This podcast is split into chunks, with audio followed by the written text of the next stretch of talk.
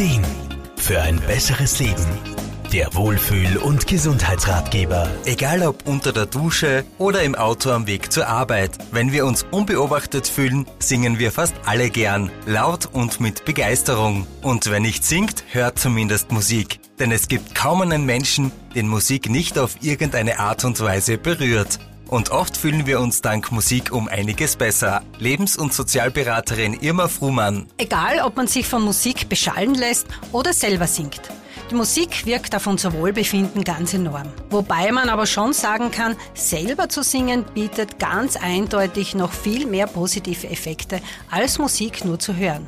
Und das bestätigen nicht nur Musik- und Gesangstherapeuten, das hat man ganz bestimmt schon selber am eigenen Leib erfahren. Singen hebt nicht nur die Laune, sondern es hat auch auf unsere Gesundheit einen wesentlichen Einfluss. Sowohl auf der körperlichen als auch auf der seelischen Ebene. Und dieser positive Effekt wurde auch in Studien erforscht und nachgewiesen. Singen wirkt zum Beispiel positiv auf das Atem- und Herz-Kreislauf-System. Da werden nicht nur die Lungenflügel durch Singen besser belüftet, auch der gesamte Kreislauf kommt in Schwung und so wird der Körper mit mehr Sauerstoff versorgt. Allerdings ist es schon wichtig, dass man so 15 bis 20 Minuten in einer gewissen Lautstärke singt, damit man auch alles wirklich auf Trab bringt. Unser Immunsystem profitiert ebenfalls vom Singen. Es lässt sich nämlich tatsächlich nachweisen, dass die Anzahl an Botenstoffe, die Entzündungen im Körper fördern, durch aktives Singen weniger wird. Singen hat aber auch großen Einfluss auf unsere Psyche. Irma Frumann. Dass Singen gute Laune macht, ist ja wohl unumstritten. Auch hier hat man herausgefunden,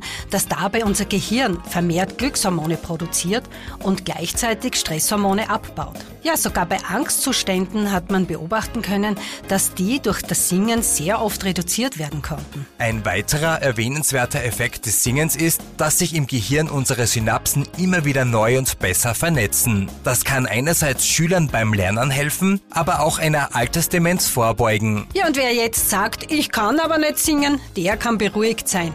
Hier geht's absolut nicht um das richtige Singen. Man muss wirklich keine Operndiva, ein Schlager oder Popstar sein. Wichtig allein ist die Freude daran. Ja, und einfach mit sich selbst in Kontakt zu kommen und die Lebendigkeit zu spüren, die sich dabei entwickelt. Bei all diesen positiven Eigenschaften kann man Singen durchaus als eine nebenwirkungsfreie Gesundheitsprophylaxe bezeichnen. Und noch dazu ist sie völlig gratis, aber ganz bestimmt nicht umsonst. Armin Hammer, Service Redaktion. Der Wohlfühl- und Gesundheitsratgeber. Jede Woche neu